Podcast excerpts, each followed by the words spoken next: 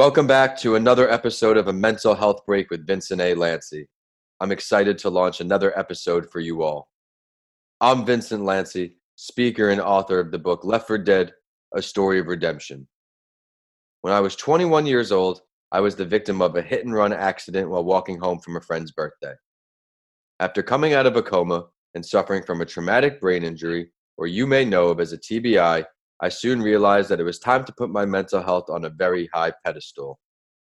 This transformative experience has led me to create a podcast that is all things mental health. Would it benefit you to hear from mental health professionals and influencers? Would it also add value to your life to hear real life and authentic stories from people talking about their mental health, the issues they face, and how they actively combat them? If you answered yes to any of those questions, you came to the right place. I want to start by congratulating you for making your mental health a priority. If you missed the last episode, be sure to download it after you tune in today. On this episode, I am happy to introduce my guest, Tyrone Daye. Ty was a referral from one of my earlier guests, and it is a man who traded in his trauma for a book bag, yoga mat, and his testimony. I really wanted to interview Ty because of how much he can relate to everyone listening on who has dealt with a traumatic experience in their life. He is a dual degree graduate from Lincoln University and is a former senior aide to the mayor of Newark, New Jersey. Since then, he's transitioned into becoming a life coach, meditation practitioner, and a restorative yoga teacher, where he is RYT 200 certified and the first black male yoga teacher from Newark, New Jersey. Allow me to please introduce Tyrone Daye. Ty, thank you for coming on the show. Awesome, man. Thank you for having me, Vincent. I'm pleasure to be here, man. You're a great spirit. Thank you. I appreciate the kind words. Would you mind please introducing yourself to our listeners a little more and share part of your story before we dive in and get going? Also, please share your role relating to mental health.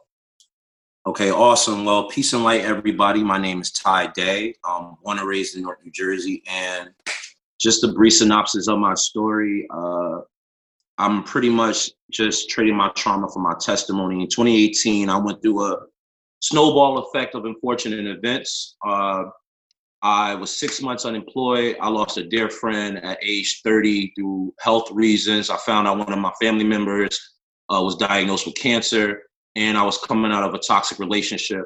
Everything all happened at once to the point I felt if a drive-by stolen car came around, it was my time to die. I didn't know who to turn to. Uh, a lot of people left me at my lowest point, and I even left myself because I didn't even know who I was anymore. But then um, one of my friends said, "You need therapy," and you know, I, I didn't really think therapy was for me. I frowned upon it before because I was like, "Oh, therapy is not what I need. I need something else." But I took a leap of faith, went to a third party just to talk about myself, and come to find out, I didn't realize how much backed up trauma I had in my life outside of those unfortunate events. And that's where the real growth started happening when I started taking acknowledgement and ownership for my own actions and things of that nature. Come to find out, uh, even though I was around people, places, and things that was toxic, that was making me toxic. And I didn't realize how much that substance was coming on me. So that's when the first breakthrough happened. Um, just fast forward just a little bit, I came into my own when I started meditating and finding yoga and things of that nature, bringing me into the present moment. Uh, someone from my past came back, and I felt like I was being tested, and I failed because they ended up using me again, um, putting me in scenarios that I didn't know how to deal with because I was finally becoming vulnerable. I finally knew what emotions was. I took the mask down mm-hmm. and found out who I really was, and to be used like that, I felt it ten times harder.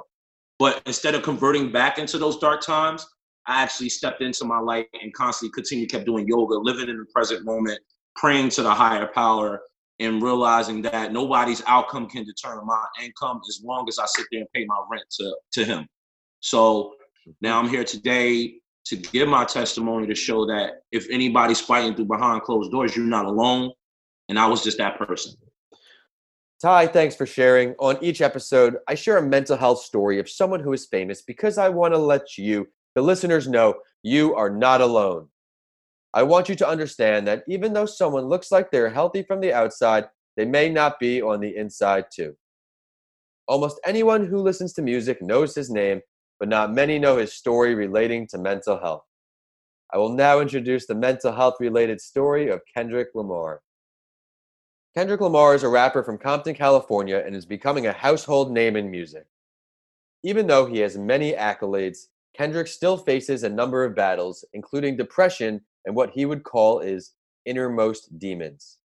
Kendrick opened up when talking about the song You on his 2015 album To Pimp a Butterfly. He has very emotional quotes in this song, including I know your secrets. I know depression is resting on your heart for two reasons.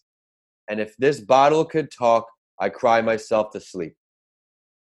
I found it interesting to read that the health conglomerate Kaiser Permanente they repurposed some of Kendrick's raps in an ad to encourage people to be more open on discussing their illnesses and to help break the stigma around it. Kaiser also said that nearly 15 million Americans suffer from depression, but many people do feel ashamed or embarrassed to go get the help they need because of the ongoing stigmas around mental health. Kaiser also added that this is particular in black communities where resources tend to be more limited. Ty, what did you take away from this story? Um, I actually can relate because um, I used to be in those spaces. I used to tell people that I've seen more caution tape than ribbon cuttings, that I've seen more funerals than weddings. So, I mean, when you're around that certain environment and that's what you see, I mean, that's what you're going to relate to. That's what you're going to write about. So, if that's his way of expressing his piece, then, you know, that's just a formulation of his mental health is about writing his trauma through his music. And I think we don't realize that we're all in different scenarios. We all grew up differently. So mm-hmm. if me, someone that grew up in the neighborhood from the number streets where it was gang affiliated back in the 90s, I can relate because every time I get off the bus, I see a memorial or caution tape right on my block. So, or I see somebody that was slain on my block, or I'm always reading a newspaper, and that's what I that's what I say. I'm like, damn, this is from my neighborhood. So I absolutely understand where he was coming from. But at the end of the day, when it comes down to growth, you don't have to be that environment. You always have, you could always change the narrative and sit there and remove yourself from this equation. Yeah, would you, would you agree that there are so many people who don't speak on their mental health because of these stigmas, still holding them back? Yes, I absolutely agree. Because at the end of the day, um, around my neighborhood or even just past times, we were raised to sit there and put up a mask. We were raised to sit there, especially men. We were especially we were men. Yes. Yeah, we were raised to be tough. We were raised to be strong. Anytime we showed uh, some type of emotion, it it made us look weak. It made us look soft. And you know, we've held so much trauma from that because we weren't supposed to show these type of emotions, but we didn't realize that was hurting us in the in the later realm, right? Because our parents knew that. Our parents would have these generational sins. I'm not going to call them curses because mm-hmm. sins can always be forgiven. And the thing about it is, is that now it's our turn to change the narrative around saying, oh, look, we don't have to be like that. You know what I mean? We don't have to live in that same uh, diameter or, geogra- or, or demographics that our parents used to live in. Yep. And that's what we're sitting there trying to do now as we speak today. Love it, man. I love the passion behind it. Um, let's get into the main event. On each episode, my guest and I will go over this series of six questions, which only slightly varies depending on if my guest is speaking on their own or others' mental health. And today we have a personal testimony. By doing this, it allows me to deliver as much value as possible to the listeners, give everybody a variety. So, you ready to go? Let's go. Let's make it happen. Many would agree that the more common or at least talked about types of mental illnesses are mood disorders, anxiety disorders, or schizophrenia disorders. What areas did you come across the most? Um, I say more anxiety, uh, depression. Uh, my moods always change because I didn't know how to handle them. I didn't mm-hmm. actually even know I had that until I went to therapy. Like right. it was to the point that I didn't know I was suffering from it. I was trying to diagnose myself, which that was very invalid. So um, I used to come stressed from work. I used to come to arguments back home with my past relationship. Mm-hmm. Like I was always drained. Like I think I was too empathetic to the point that I was always running on fumes when I came home. And by that time, I didn't really realize I was suffering from depression, anxiety, stress. And it didn't come until I found out what was really wrong with me. And I think, but a lot of us are going through that because we don't have that third party to say, look, we need help. And I think that just comes from, like we talked about, with the correlation of how we were raised. So, yeah, personally, that's the things that I was going through. Yeah, I'm very similar in the point where I put off therapy for a long time, saying it's not for me. You know, it's not manly. It's not something that's going to really help me. And then once I did it, I was like, oh, all right, like this, this is something that I could work with. You're right. Absolutely. Unfortunately, right?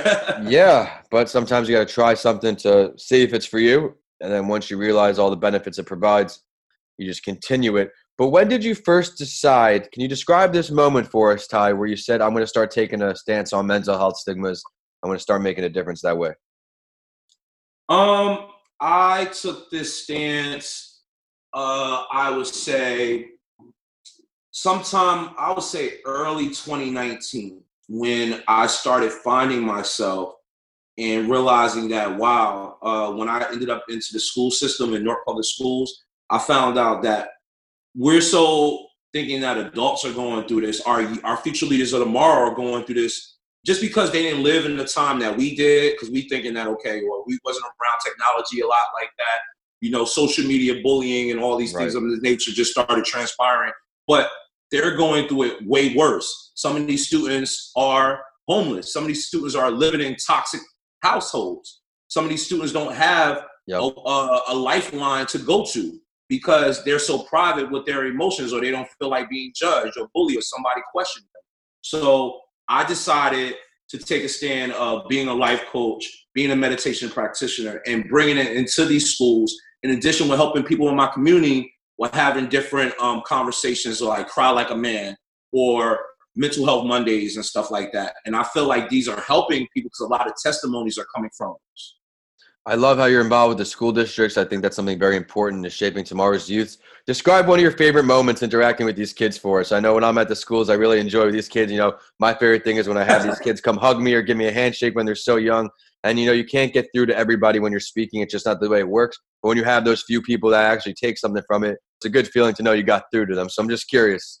Oh man, it so when uh it's so funny my students found me on social media i was like oh jesus christmas now i got my students following me uh and they so they see i do a lot of meditation they was like they always say mr daye why are you so calm peaceful i was like because i meditate and you know i try to just channel my energy and work on my inner self so it's so funny like probably at lunchtime or on their free period they always running me like, Mr. Daye, Mr. Daye, this girl tried me, or I feel like I'm about to fight. I need to come to your office and meditate. I just started laughing out of the blue. But then when we go to my office, you know, I, I, I offer them a guided meditation.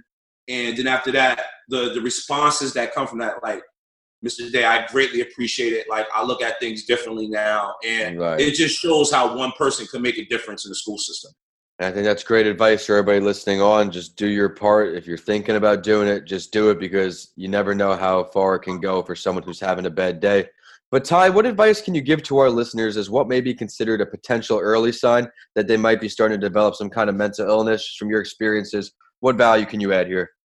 Ooh, uh, one big value is know your triggers. And uh, when you have that gut feeling about something, please go with your gut.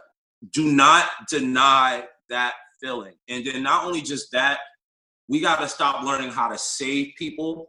We got to learn how to sit there and help them. You don't save nobody. You should be able to give the tools and everything that they need so they can save themselves. Because what you're doing, like I just like I put in one of my poems, I'd rather be around faucets and not drains. People will drain you. You need people to purify you, nutri- like sit there and give you the proper nutrients for you to go.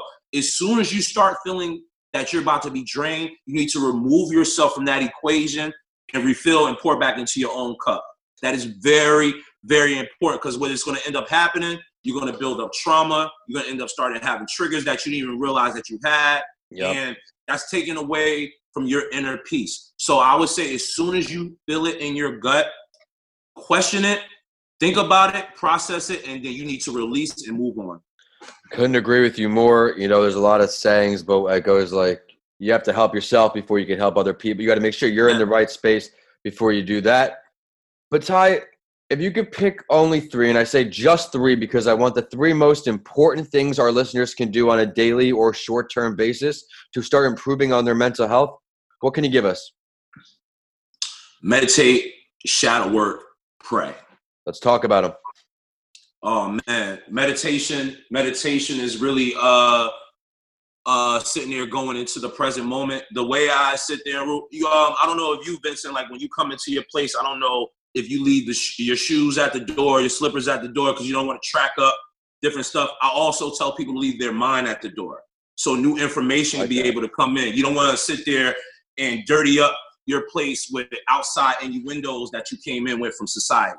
So okay. meditation brings you within that present moment of not worrying about everything else. So you can sit there and work on your inner peace. Another thing is pray. Um, pray. I wouldn't be anywhere without prayer. My fear ended up turning to my faith.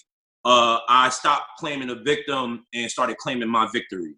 And the thing about it was, it all became for me walking by faith and not by sight, taking that trip into the unknown. So this is these are two components that I live with freely. I think the last one, shadow work, is very hard, very hard, and it can scare you. Because the thing about it is, you're going in a place that you never went, and that's within. You're seeing everything that you don't want to see. You, you're gonna sit there and cry. You're gonna be pissed off. You're gonna get frustrated. But at the end of the day, is that mirror work. When you wake up, the first person you talk to is yourself. Do you love yourself? If you love, if you can't love yourself, how can you love somebody else? If you're not whole, how can you be whole with somebody else? So that shadow work by being by yourself is very important, but you'll find light in the darkness when you do that. I know yoga right now for me is uh, a good component to do because we don't realize how much uh, you know how you just go to the court or you going out, you just do them small stretches, everything like that. We don't realize how much we're not helping our bodies. Uh, yoga for me, especially men out there, I need y'all to realize that um, when we get older, we have these back spasms or we end up having these hip because we're not doing the proper stretching, we're not doing the proper thing. And we and what those do when it comes down to yoga, it actually helps you also to bring you in the present moment when it comes down to that. So now we got to go a little longer here. Those are great initiatives. I know everybody's going to tackle right away if they're not doing so already. What are two long term commitments our listener can make to start creating a healthier mindset with? Um, commit. Uh, I think just commit go. to change. Uh, that's you have to realize that you have a problem, and that's okay. When you can acknowledge that you have a problem, and it doesn't have to be something that's um, inflicted on something on somebody else. It can be self-inflicted. And the thing about it is the term self is very important. And I think we really need to sit there and channel that. Committing to change is very important because we can procrastinate. I say our bodies are like computers, right? Mm-hmm. Everybody don't understand that computers came from a human mind. So when you hear words like shut down, refresh, reboot, update, we think that's coming from a computer, but that's also with us. Sometimes we need to shut down. Mm-hmm. Sometimes we need to refresh. Sometimes we need to update. And all those tabs, you know what I'm talking about, Vince. You know them tabs that you all have. Like I gotta get to this. Get it. Sometimes those can be distractions, right? Those pop ups. Yes, sir. Yes, sir. And the thing about it is, we need to sometimes X those out and worry about the the homework assignment that we need to be worrying about, which is us. So that's uh that's the primary thing I would say uh that you need to do. And the other thing is um I would say communication communication is very important because uh, the, the biggest uh, relationship fail when it comes down to friendship, relationship, families is communication. We don't communicate. We don't speak to one another like we supposed to. The proper dialogue. Everything doesn't have to be an argument. It can be just proper dialogue. What I yep. tell people now, I'd rather be real than nice. The reason why I say that because nice people always whisper sweet things into your ear, but real is always going to sit there and let you know what's going on and sit there have you work on yourself. Couldn't say it better. I'd rather have people around me who are going to tell me an honest some an honest statement than have something else going around.